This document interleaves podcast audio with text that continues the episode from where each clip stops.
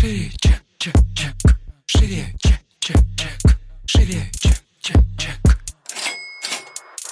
Всем привет! Это выпуск подкаста «Шире чек». Меня зовут Ира Подрез, и каждую неделю вы слышите мой голос, и теперь еще и видите меня на Ютубе. Это подкаст про продажи. Мы говорим о том, как продавать дорого, системно, как работать с синдромом самозванца, и как сделать так, чтобы ваши продажи были постоянными, регулярными и прогнозируемыми. Чек, чек, чек. Шире.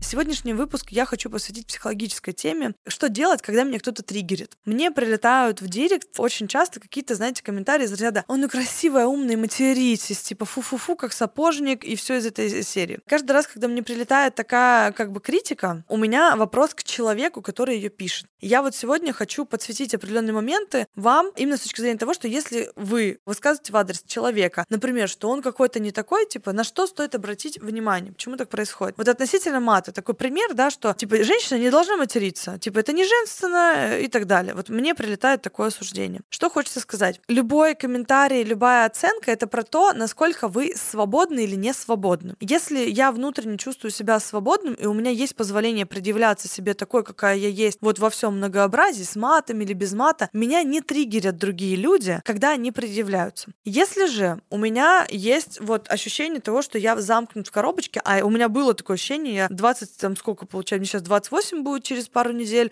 В терапии я последние 3 года вот так обстоятельно. Пускай до 25 лет меня триггерило очень много. Это сказала не так, это выглядит не так. Я очень много кого осуждала. И только в терапии я поняла, что меня это парит, потому что я себе этого не разрешаю. Я не разрешаю себе быть какой-то яркой, а мне, возможно, хотелось быть более яркой. Накрасить губы, к примеру, красной помадой. Для кого-то из женщин это говорит, это вульгарно. Но на самом деле, когда мы осуждаем другого человека, это всегда маяк про то, что мне хочется также. Там всегда есть элемент зависти, там всегда есть элемент того, что там есть какое-то позволение такое, знаете, типа, что он позволил себе так, а я себе не могу позволить это сделать. Мы говорим сейчас не за что-то аморальное, потому что у некоторых, знаете, сразу включается какая-то история такая неадекватная, типа, а что, мне не осуждать грабителей или насильников? Но мы, конечно, не про это с вами говорим. Мы говорим о том, что, к примеру, человеку можно там выражаться, используя мат, и это вас вообще не должно волновать, если вы себе тоже это разрешаете. Или если вы для себя сделали осознанный выбор не материться, но тогда оно вас тоже не должно парить. Если оно вас парит, это момент, на который стоит обратить внимание. Почему я вообще на самом деле люблю очень чувство зависти? Всегда говорю о том, что не бойтесь его, не табуируйте его, а посмотрите, чему вы завидуете. Во-первых, вам не нужно говорить всем, да, что я завидую. Конечно, это эмоционально очень такой сложный момент. Но присмотритесь, типа, а чему вы там завидуете? Там, возможно, есть что-то, на что у вас, обратите внимание, есть силы, ресурсы и амбиции. То есть мы часто завидуем тому, что можем притворить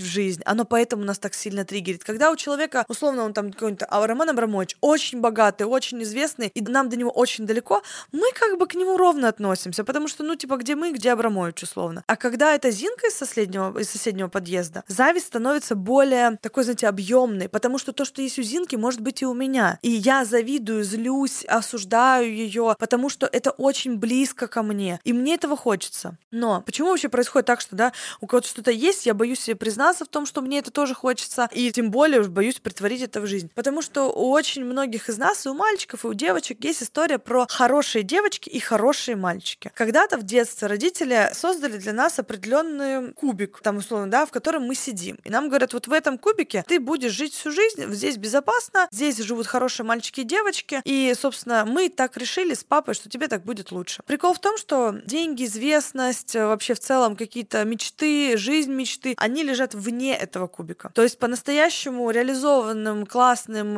свободным, энергичным можно быть только если вы выходите за рамки того, где вы вот, ну, находитесь. Потому что часто, находясь в этом кубике, вот это ощущение, да, системы. Типа мы сначала в школу пришли, нам сказали, вот эта система, мы в ней находимся. А потом мы пришли в институт, нас тоже пытаются засунуть в какую-то коробочку. Мы в этой коробочке, нам очень тесно, нам неудобно. Это не для нас, нам это не подходит, нас это злит, нам не нравится здесь находиться. Но выйти из нее мы не можем, потому что тогда мы не оправдаем надежд наших родителей. Тогда будет очень грустно, если мама или папа скажут, ты не тот, кем мы тебя там воспитывали. Очень будет сложно проживать какой-то такой момент разочарования, что я могу разочаровать своих родителей, я могу не оправдывать надежд папы и мамы, и я имею на это право. И у моих родителей могут быть одни надежды и планы на меня, а у меня лично могут быть другие планы и надежды. И это не хорошо, не плохо, это просто данность, с которой мы развиваемся. И фишка в том, что когда вы взрослый, вы можете выдерживать, это взрослый именно ментально, да, вы можете выдерживать расстройство родителей. Вы можете выдерживать вот это ощущение, что ты не оправдал наши надежды. Да, мам, да, у тебя были такие надежды, я не оправдал, действительно, потому что я хочу по-другому прожить свою жизнь, я по-другому ее себе представляю, мне другого хочется. И, мам, я имею на это право, там, пап, я имею на это право, я имею право жить свою жизнь. Поэтому, когда возникают ситуации вот этого хейта такого, знаете, очень нелепого,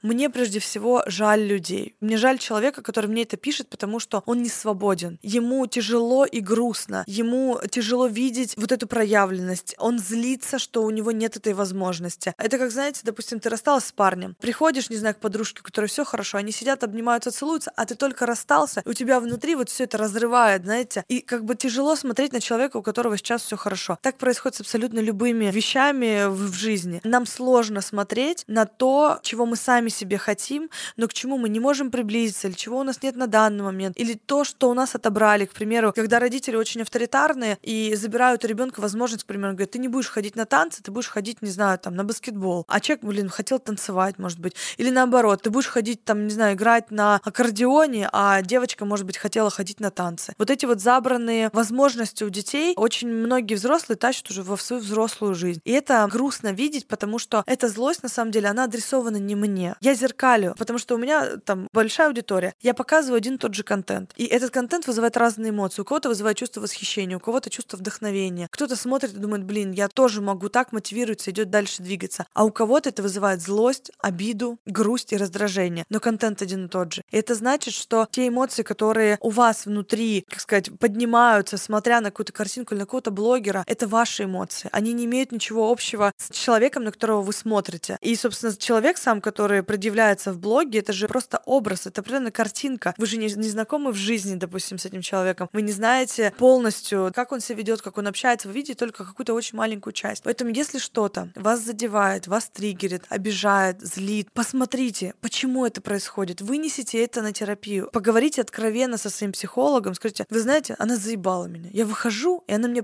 я просто не могу на нее смотреть. Поговорите честно, потому что это как раз-таки момент, на который надо обратить внимание. У вас есть что-то такое, что вас раздирает изнутри. И вот это сообщение в директ, что типа ты говно или еще что-то, оно мне ничего не сделает. Но если вы обратите на него внимание и обратите внимание на вот это желание написать какое-то дерьмо, посмотрите, да, а что там такое? Что изнутри вас просится наружу, что кричит вам о том, что, блин, да хочется тоже так же. Потому что, как правило, это как раз-таки триггер того, что мне хочется так же, как у тебя. Мне хочется выходить в блог и предъявляться, даже если я плюс-сайз. Мне хочется иметь отношения и выйти замуж, даже если у меня там вот то-то, как обо мне все много говорили о том, что сильные женщины очень успешные в браке, вообще в отношениях. Я 10 лет в отношениях, в прекрасном браке с прекрасным мужем. Собственно, это про это. Если какой-то девочке запретили внутренне вот эти иметь отношения, если она сильная и властная, и она с этим живет, она будет мне писать это дерьмо, понимаете, в директ, но это ко мне не имеет никакого отношения. И каждый раз, когда мы сталкиваемся с какими-то вот такими, знаете, шероховатыми моментами, мне хочется всегда призывать смотреть на себя, что там происходит с вами, почему это так ранит, почему это заставляет так сильно волноваться и переживать. Если вы начнете обращать на это внимание, вы увидите, какое количество ресурсов, какой потенциал у вас, как много вы всего можете сделать с точки зрения заработка, реализации, предъявления, медийности, я не знаю, чего угодно. Вы можете взять у публичного человека то, чего вам не хватает. Возможно, это будет смелость, возможно, это будет как раз-таки желание отстаивать то, во что человек верит. Посмотрите именно какие-то положительные моменты, чего вам там недостает и что бы вы взяли для себя с удовольствием. Я вообще в целом топлю за терапию, я думаю, что это уже понятно по всем выпускам, которые я пишу. Любая работа внутренняя и любое обращение к себе внутрь, оно даст вам самые крутые дивиденды. Как только вы западаете во внешние обсуждения, вот эту вот оценку, кто что правильно, неправильно, это ваше время, которое вы тратите на другого человека, которому на вас похую. В этот момент вы тратите свое время, а этому человеку вот абсолютно все равно, что происходит. Поэтому не тратьте это время на других, потратьте его на себя. Признайте, что у вас есть что-то, чего вам тоже недостает, но вы готовы за это побороться. Чек, шире. Какой-то такой философско-терапевтичный выпуск у нас получился. Если есть какие-то вопросы, вы можете написать мне их, собственно, в директ. На этом наш выпуск подошел к концу. Ставьте нам звездочки в iTunes, подписывайтесь, пишите комментарии. Нам всегда приятна ваша обратная связь. Меня радуют репосты выпусков, которые выходят, потому что я так понимаю, что пишу это все не в пустоту. Ну и услышимся с вами в следующем выпуске. Всем пока. Шире чек, чек, чек. Шире чек, чек, чек.